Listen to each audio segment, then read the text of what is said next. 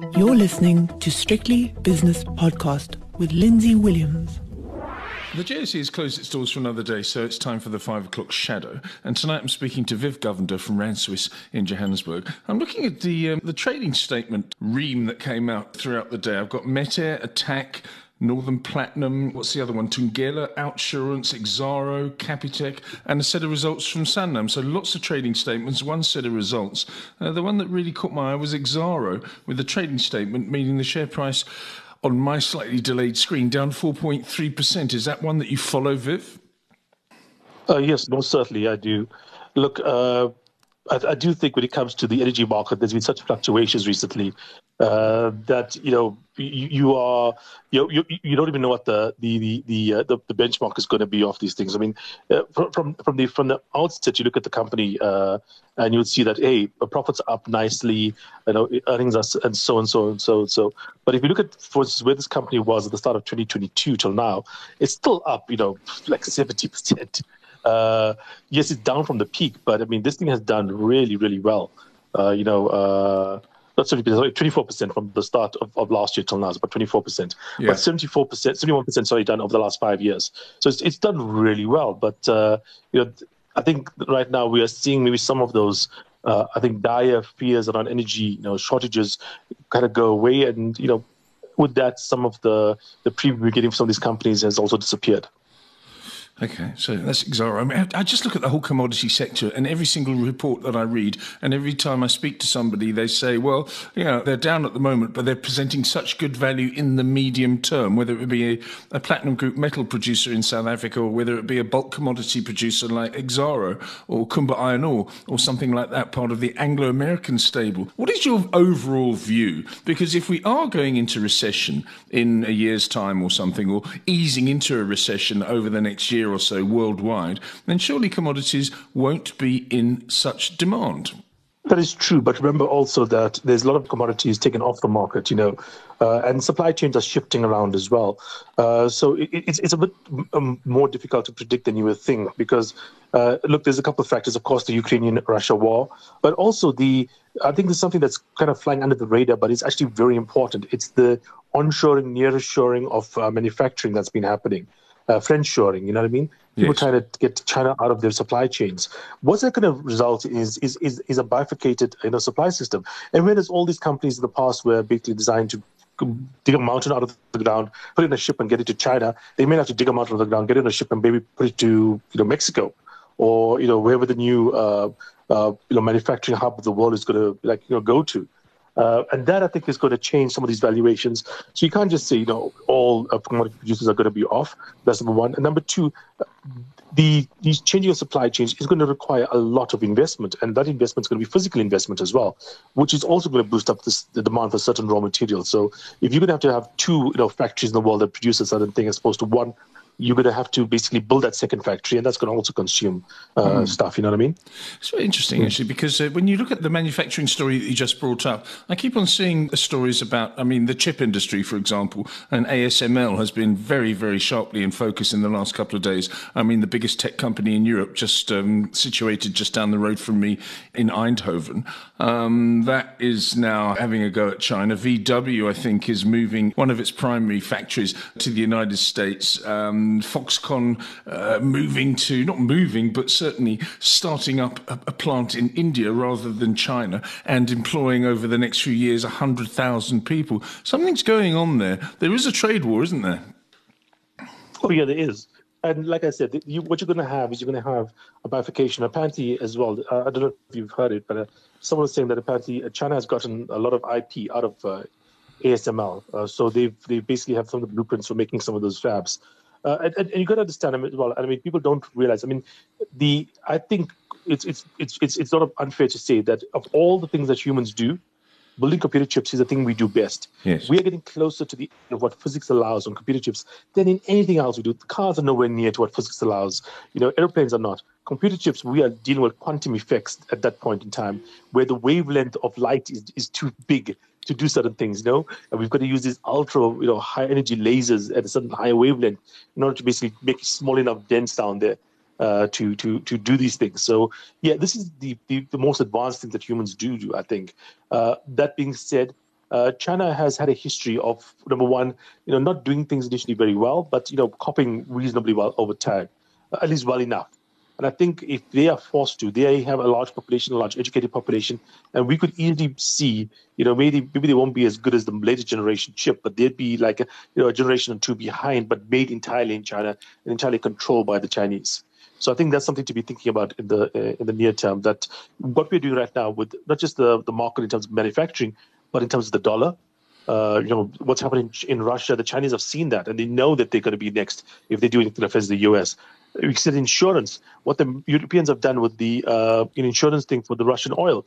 You don't tell me China and India right now are not you know pumping on full cylinders, trying to get their own insurance system in place to basically uh, not be vulnerable to this thing.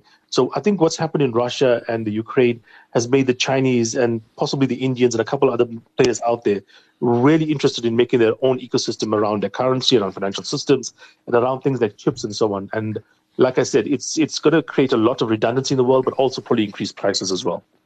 Yes, you're absolutely right. I mean, it costs a lot of money to move one factory to another and to shift your manufacturing base from one continent to another. It takes years and it takes billions and billions of US dollars. And it affects trade flows and therefore currency movements. So it's a fascinating story. Let's come back home a little bit. Capitec came out with a voluntary trading statement today. What about this versus the old traditional big four? What do you make of Capitec, Viv? Yeah, look, I mean, Capitec has obviously, you know, kind of rewritten the market. The share price didn't do too much today. It's basically down about 0.6 of a percent. Yeah. Uh, you know, if you look at it over the last year or so, this company has has kind of come well off its peak. It's down about you know 25 percent off its peak, but you know over the last you know five years or so, it's still up 90 percent. Uh, my belief has always been that there's one sector that's that's absolutely ripe for disruption, and that's the uh, banking sector much of the, the advantage that the big four banks have is because they had systems that were developed 100 years ago that worked and have not really been updated over the last 100 years. So they added a few things here or there. But if you had to start from scratch and build a banking uh, system right now and build a bank right now, uh, you really would not need the majority of things that, that these uh, you know, companies have done. Bricks and mortar, you mean? Capitec is that they, yeah, bricks and mortar, the infrastructure uh, that they have in place, and so on. A lot of it could just be handled by computers, by whatever. But the weird thing with Capitec is that even though it's the thing that's that's, that's about disruption, they are the one company that's gone and done the stuff that the big banks do, the brick and mortar and the yes. you know all that kind of stuff. it's the big banks. They they are not the digital like you know powerhouse out there. They are you know the ATMs and they are the you know the branches and that kind of stuff. So I do think that's, that's quite interesting from that point of view. But like I said, I, I do think that longer term, it's going to be all on your phone. It's going to be all online. And, you know, we are going to see a really major disruption because there's no real advantage of having you know 100 years of building branches and ATMs around the country if everyone just transacts via their phone.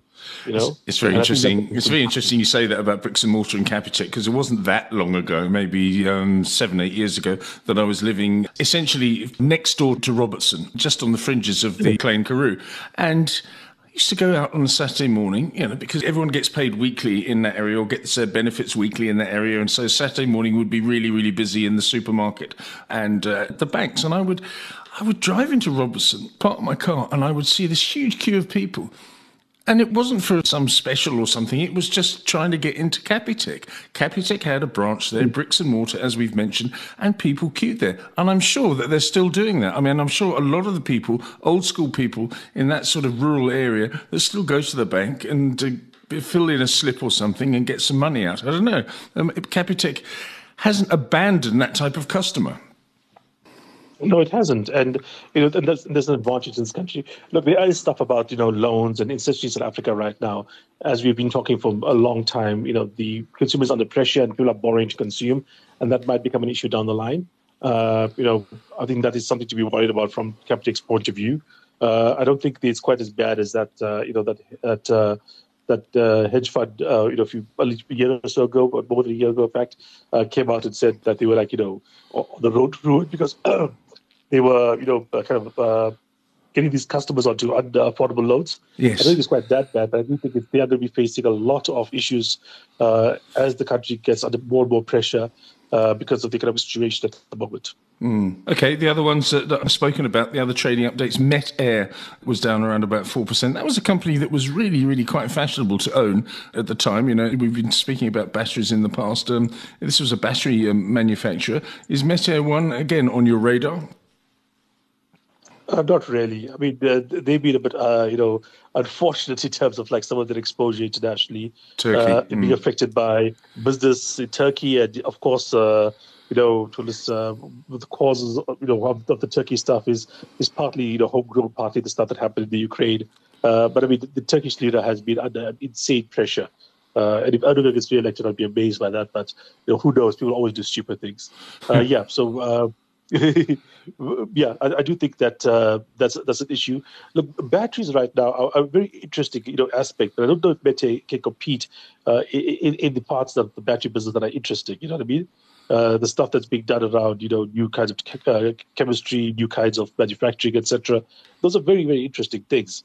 Uh, you know, uh, but I don't know if the, the, we, we have a company there that's going to compete in that kind of sphere. Yeah, it seems to have dropped off, off the radar. The second time I've used that word radar. But yeah. anyway, okay, let's have a look at the markets now because it's a really, really quiet day today, thankfully. I've got the dollar rand Viv at 1857, which has barely changed. The dollar slightly weaker against the local currency. British pound is 2213, which is a British pound that is 0.4% higher against the local. Uh, the euro rand is 1964.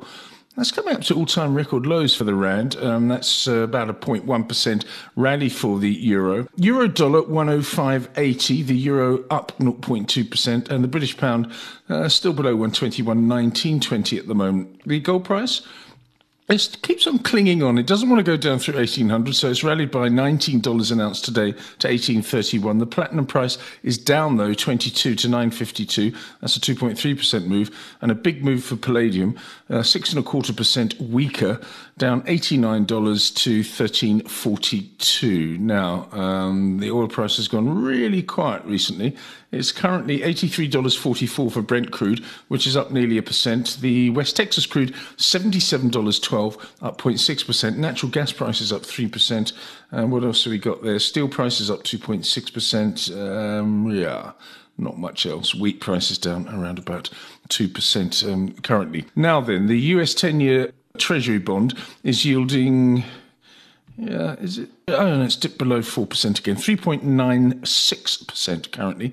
The South African 10 year, which to me looks terribly vulnerable, um, that was 1023 this morning, but has rallied a bit to 1020. In other words, the yield falling by three basis points from its high this morning.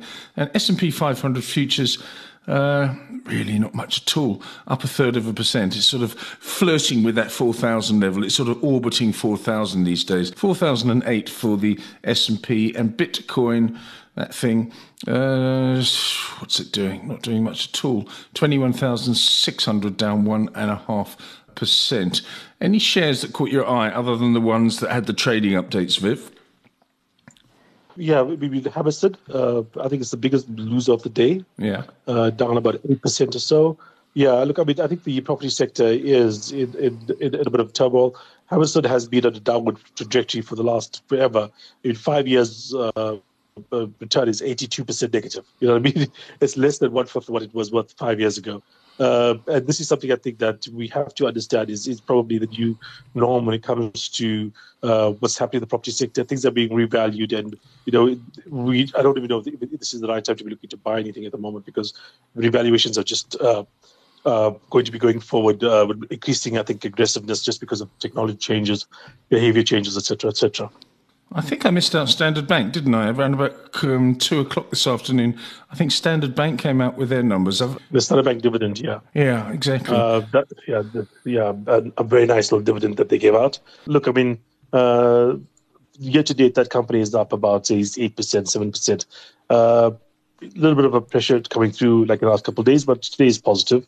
Uh, I think there are issues around the uh, in the, some of the operations uh, internationally. They had to write down some of the stuff in Ghana, I think, for one and a half billion rands or so, which is obviously you know uh, you know a bit of a negative. Uh, but I think that you know overall uh, the ability of the company to you know pay a nice little dividend out there uh, is is a bit of a positive. Overall, I do think, however, that anything that's going to be linked to you know the kind of economics of the geographies they are in at the moment is going to be under pressure. Maybe longer term things recover, but right now the next couple of years look very bad uh, for the places Standard Bank does business in. It's very, very interesting, though, that the banks have suddenly had a bit of a resurgence recently. I'm looking at my top five, on, oh, actually top four, because I'm not going to put Textainer in there. They're either up or they're down every single day. Aspen uh, suddenly has uh, caught people's attention, up another 4.5% today. FirstRand up two and three quarters. AB InBev up 2.5% nearly. And Nedcor up nearly 2% as well. So the bank's starting to. Um, have a surge in popularity. On the downside, as you said, Hammerson, I've got down just over 8.5%. Exxaro down nearly 4 Mr. Price has fallen 3 and a third. TFG, another clothing retailer, down 3.1, and also joining that group, Truworths, down 2.9%. So locally, the bank's doing well, Viv, and the retailer's not doing well at all. That just seems to be out of sync yeah. to me. Strange, isn't it? It, it is out of sync. These are the things. Look, I mean, we had some news as well today about the S&P downgrading South Africa's credit outlook over infrastructure and other issues, uh, from positive to uh, basically uh, flat to hold. Uh, look, it, the, the the future looks very nervous at the moment. Uh, you know, uh, I don't know if you saw that that, that news report from Netcare, where apparently they are making plans for a grid collapse, where they I think I think like a dozen hospitals or so are going to be like you know uh, centers where their staff can go in with their families in the event of a of, of South Africa collapsing. Uh, you know, it, that, that's an actual story. I mean. Our major, one of the major, you know, hospital networks is planning for the possibility of the grid collapse, and therefore wants to have its staff on site. And the only way to do that properly is to also have facilities for their work for their families as well.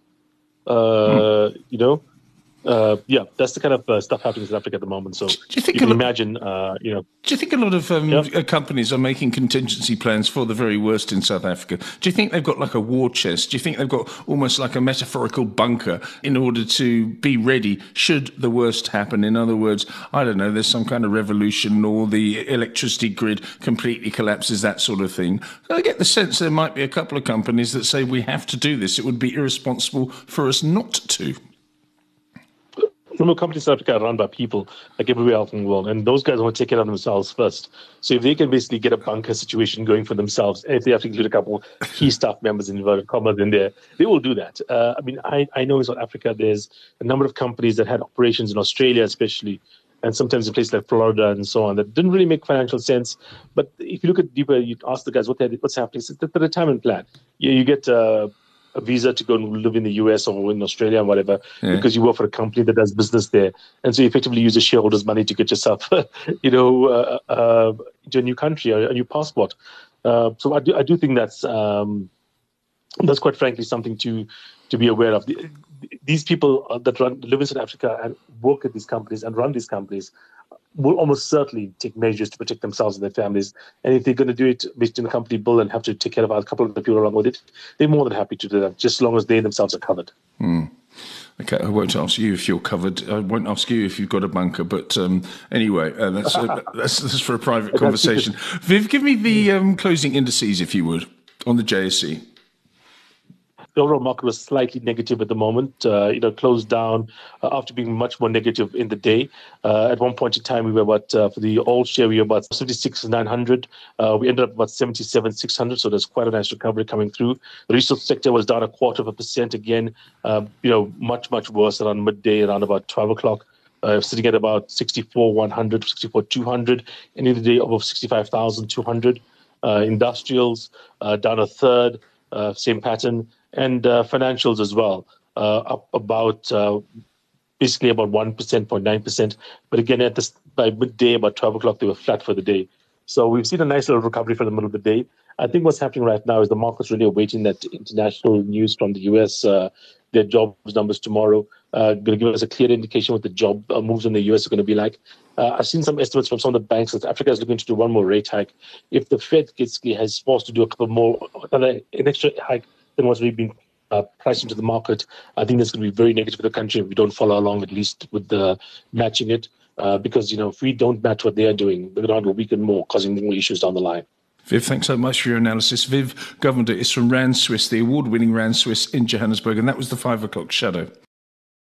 The views and opinions expressed in these podcasts are those of Lindsay Williams and various contributors and do not reflect the policy, position, or opinion of any other agency, organization, employer, or company associated with strictlybusinesspodcast.com.